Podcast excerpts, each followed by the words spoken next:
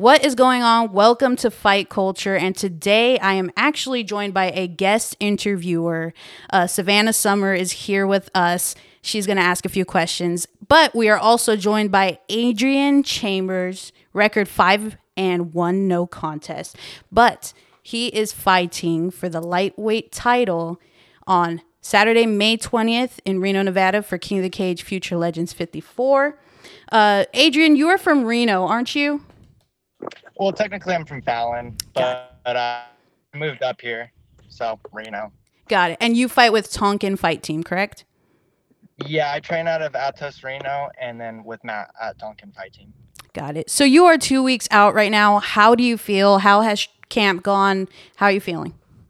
Um, it's been good. Just kind of training wherever I can as of right now. Um, trying to get my wrestling in at couple different local places, and you know, striking with my coach that I currently have, as long as well as you know my co- current coaches that I have in my corner. Right. So I've had the pleasure of being able to see a couple of your fights, uh, photographing for King of the Cage. Um, a lot of them being actually one of them being one big knockout that I was blessed to capture um, in a photo. How would you describe uh, your style of fighting uh, so far in your career? Uh, um, for me, I feel like I haven't really got to express my style of fighting because I mean, out of the six fights I've had, I've only gone the distance once. Everything else has been uh, TKOs or KOs in the first. So um, I like to just kind of be well rounded, you know, good about wherever I can be. So not trying to look for anything specific whenever I'm in there. Just, you know, kind of just ride the wave a little bit.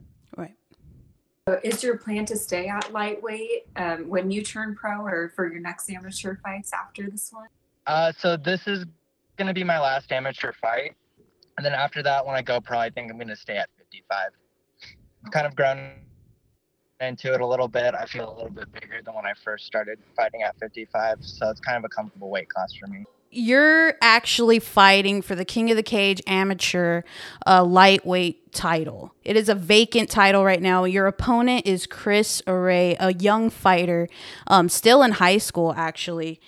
Um, but to boil it down, you guys are both pretty similar in your fighting styles in that you both are very familiar with grappling, but your fights have ended in either TKO or KO. Um, how do you plan on approaching this fight with another heavy grappler that also knows how to strike? Um, mostly just kind of like anti wrestling, like, like making sure I don't take down, taken down. I'm pretty comfortable with it. I mean, the majority of my training comes from grappling, but I think I plan on, you know, using a little bit more of my striking, kind of see where the fight goes from there. I don't think I'm necessarily have any faults where he might be better than me in, you know, just staying proactive, you know, making sure he's not kind of winning that pace battle as far as like wrestling and grappling goes and whatever else. But I think I have better striking as a whole as well. So that's kind of the lane that I'm gonna think about choosing. Yeah, and then um, how did you find fighting? Did you come from a martial arts background with your family, or were you always an athlete growing up? Can you give us a little um, background of that? Yeah, I grew up uh, wrestling and doing, been doing martial arts and whatnot since I was a little kid. I actually had a couple of team creation fights um, when I was like 12 or 13. And yeah, just mostly just kind of always been in sports. You know, I was in club wrestling when I was a little kid. I wrestled in high school. I was really into like grappling when it was a little early on. So yeah, just kind of found my way into it or whatever else. I come from a small town, so there's not really much going on there, but we did have, you know, a martial arts gym. I kind of just clung to it. Okay. And you started grappling before MMA, long before, it sounds like. Yeah. Yeah. And did you know that you wanted to go into MMA from there? Yeah, I've kind of always had uh, the sense of like, um, where my purpose is in MMA. I just think personally, that's like the one thing I have fun doing. Right. So you have a very strong team behind you, um, and I know you've had a Tonkin fight team in your corner as well. Um, going into this fight, I know that you have champions that you train with, um, even King of the Cage, champions. How is it having um, those champions training with you and having that mindset all the time that you guys are going for this title?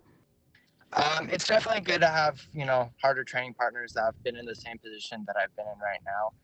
Um, as I said before, I kind of train everywhere, so it's really nice to go in places like Reno Academy and go there and train with their guys who are high level pros or people who have you know fought for titles, and then also training at Tonkin where, um, you know, we've had a lot of people fight for titles or hold titles currently. So, I mean, it's just kind of being around success. I feel like is you know good for your mentality more than anything. So after you win this fight and go pro, overall with the mindset and just everything you've contributed so far, what would you like to I guess what's your vision for your career in martial arts and is there any extra things that you would like to contribute to the sport um, even outside of the cage? Um, well, right now I teach a lot at the gym that I currently have my brown belt through at this right now. And I think once my time in fighting is a little bit, you know, kind of boiled down, I want to, you know, give that back, just like a lot of people do in like a position that I'm in. I have, you know, who knows how long, but I think I have a pretty long career in front of me before I get to that point where I one day see myself maybe running my own gym or something of that sort. I know that's awesome. All right, Adrian, is there anybody you would like to thank, um, either sponsors, coaches, anybody who supported you during this uh, camp? Um, thank you to every, uh, like all the places I trained, like of course, Atos Reno, Tonkin Fight Team, uh, Silver Red Club, um, sponsors, uh, uh, Heritage Roofing, Gold English Goods, just like a lot of people, like like present. Everybody. Got it. All right, guys, you can catch Adrian going for the lightweight title on Saturday, May 20th in Reno, Nevada at the Silver Legacy Casino at the Row. Adrian, thank you so much for your time, and I cannot wait to watch you fight. Perfect. Thank you, guys.